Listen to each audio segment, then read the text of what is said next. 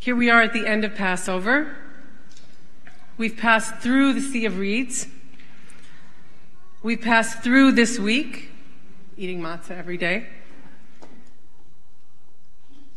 We've tasted tears, bitterness, and the mortar used for building the pyramids by the Jews who were slaves.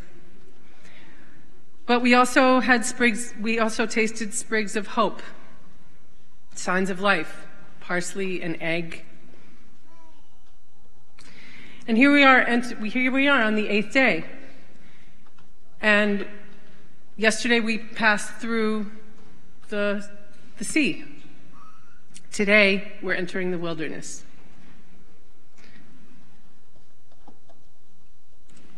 We've been counting since the second day of Passover towards Revelation 49 days.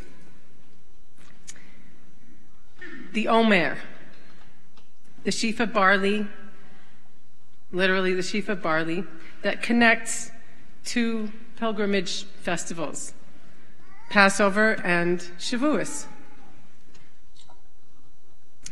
The rabbis tied these two festivals together with, and they made it about the harvest. There are two harvests the early harvest, which is now, and then the late harvest. So the barley harvest around Passover time, and the wheat harvest at Shavuos. And the rabbis tied these together and said, they had this whole argument, and they said, it was the same date, the same time that Moses received revelation on Mount Sinai was when Shavuos happened. And that's what we're counting towards right now. So we're in a time of anxiety, but also hope. Are the crops going to come through? Are we going to have enough food to eat? And we're also hoping and praying that that will be true. And we're also thinking about Revelation. So, in learning how to write a, a Devar, they tell you ask a lot of questions, read it, and you go, what, is, what, what comes, what pops out for me when I'm reading it? What do I see here? What do I notice? And ask yourself questions. So, but the first question I asked was, why this reading? This is not about Passover, and yet it is. So it's in, it's in Re'eh, and that was one of my questions, Re'eh, see. It means to see. And this Parsha talks about the three festivals. And I thought, well, okay, that's a good reason, right? Three festivals. But I also thought, that's kind of a boring reason. There's got to be more to this. You know, we don't want to just read it just for that, right? But we're on a pilgrimage. So there must be more to it. So let's see together. Let's look for that deeper meaning. On page 1075, we, we start this.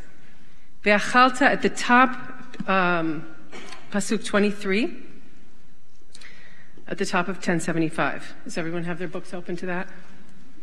I'll see it. Okay. ואכלת לפני אדוני אלוהיך במקום אשר יבחר לשכן שמו שם. You shall, con- um, you shall set aside. First, it starts with, you shall set aside every year a tenth part of all the yield of your sowing that is brought to the field. We've made this pilgrimage, and now you're supposed to consume it in front of God, before God. And I thought, what does that mean? This place that God has established himself, isn't God everywhere? What does that mean to sit before God and eat? And then I kept reading, and then it goes on to say you're going to consume the tithes of your grain and your oil and the herds of your flocks. And again, it says at the end of the verse, at the end of 23,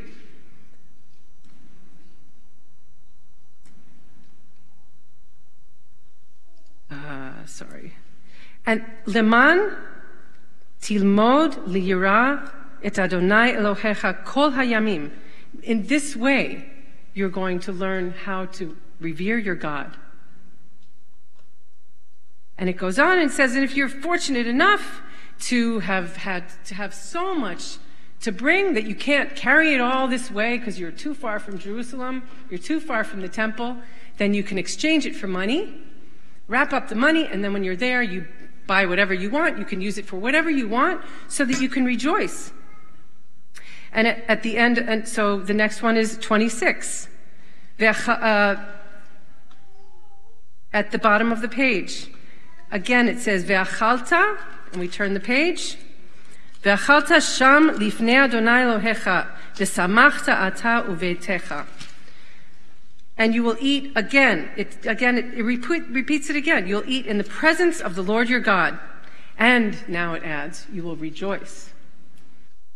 And then suddenly it switches to, in Pasuk 27, it goes to the Levite. And it says, Do not neglect the Levite who is in your community, Bisharecha, because the Levite has no hereditary portion as you have. And then again in 29, the Levite who has no hereditary portion as you have, and the stranger, and the fatherless, and the widow in your settlements, shall come and eat their fill, so that the Lord your God may bless you in all the enterprises you undertake. Everything that you do with your hands, you will be blessed. So I was thinking, what is the connection here? Why these two things? Why are they connected? Whenever you see things repeated and then the connections, you ask questions. That's the Jewish tradition, right? We ask a lot of questions. We're supposed to ask, got to keep asking. They can't shut us up. Keep asking. So here were my questions. What does it mean to eat in God's presence? Before God, in front of God, lifnei Adonai? Why the Levite? What is the eating, rejoicing in God's presence have to do, have to, why is it connected with these marginalized people and taking care of them? In one of the commentaries that I read, and I you know how these things go. You're reading through lots of commentary and you're like, oh, that's really cool. And then, and then you can't find it again. so I can't tell you who said it, but it was one of the rabbis who said, you are eating at, it's as if you are eating at God's table. And I was like, wow, what does that mean to eat at God's table? So here were some answers that I came up with. To eat before God, to eat at God's table, is to be up close and personal. The Levite helps us to pray. The Levite is the one who sings and makes music in the temple. It's our chazan and our singing that helps us to connect with God in a spiritual sense. We need the Levite. So we need to take care of him. In those times, it was him, right? And then also, by transitioning right away to taking care of these people, the marginalized, the Torah is saying that there must be a connection between our prayer and the people in our community who are in need. It stresses in your house. Your house will rejoice and your community. So, I think a lot about prayer. And I think a lot about what our role is, what my role is in the world, in terms of community, in terms of our world community, because we live in a much, much our, our community is much bigger than it used to be. We, have, we are connected with everyone around the world. We know things that are happening in Sri Lanka. We know things that are happening across the world. And we carry these things with us. And what is our responsibility? And yet, we can really only reach on a personal level, face to face, those who we pass on the street, those who we see in our synagogue, those who we come into contact with in the supermarket, in the subway. So for me, we need both prayer and community. People, and this, the Torah is telling us that people matter equally to our prayer. There is no separation. To praise God means to praise people. To praise people means to praise God.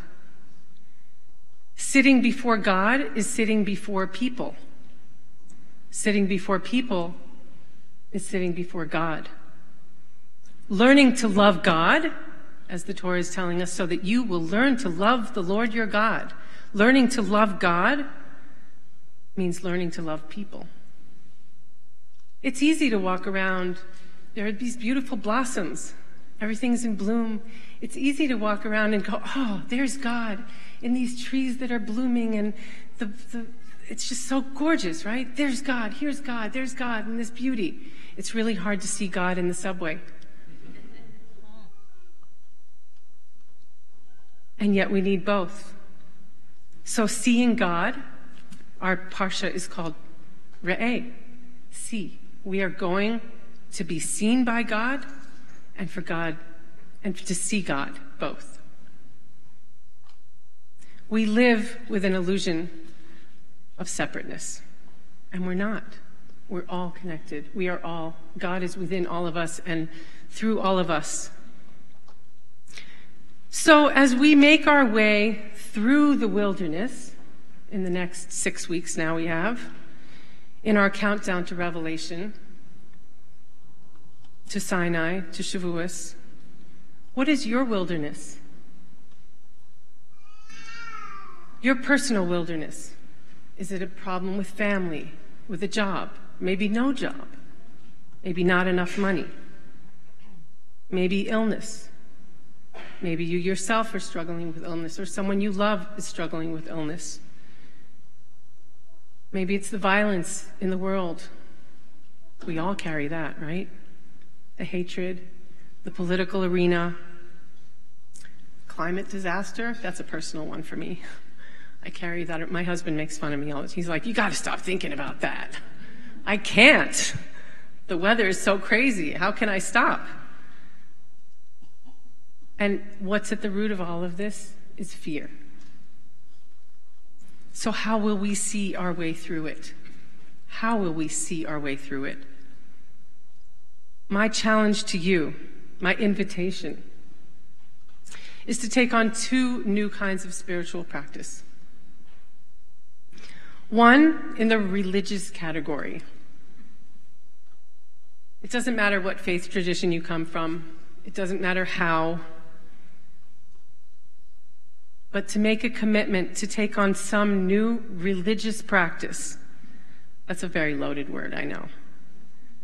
Maybe learn a new prayer. Maybe wear a yarmulke. This is a challenge for me, wearing a yarmulke out in the street. It's not easy. as a woman, especially, but it connects me with people, other people who cover their heads. And it connects me with God. Um, maybe learn a new prayer. Maybe if you never wear a tallis, wear a tallis. If you don't own a tallis, maybe get one and see what it's like for the next six weeks to wear one at home.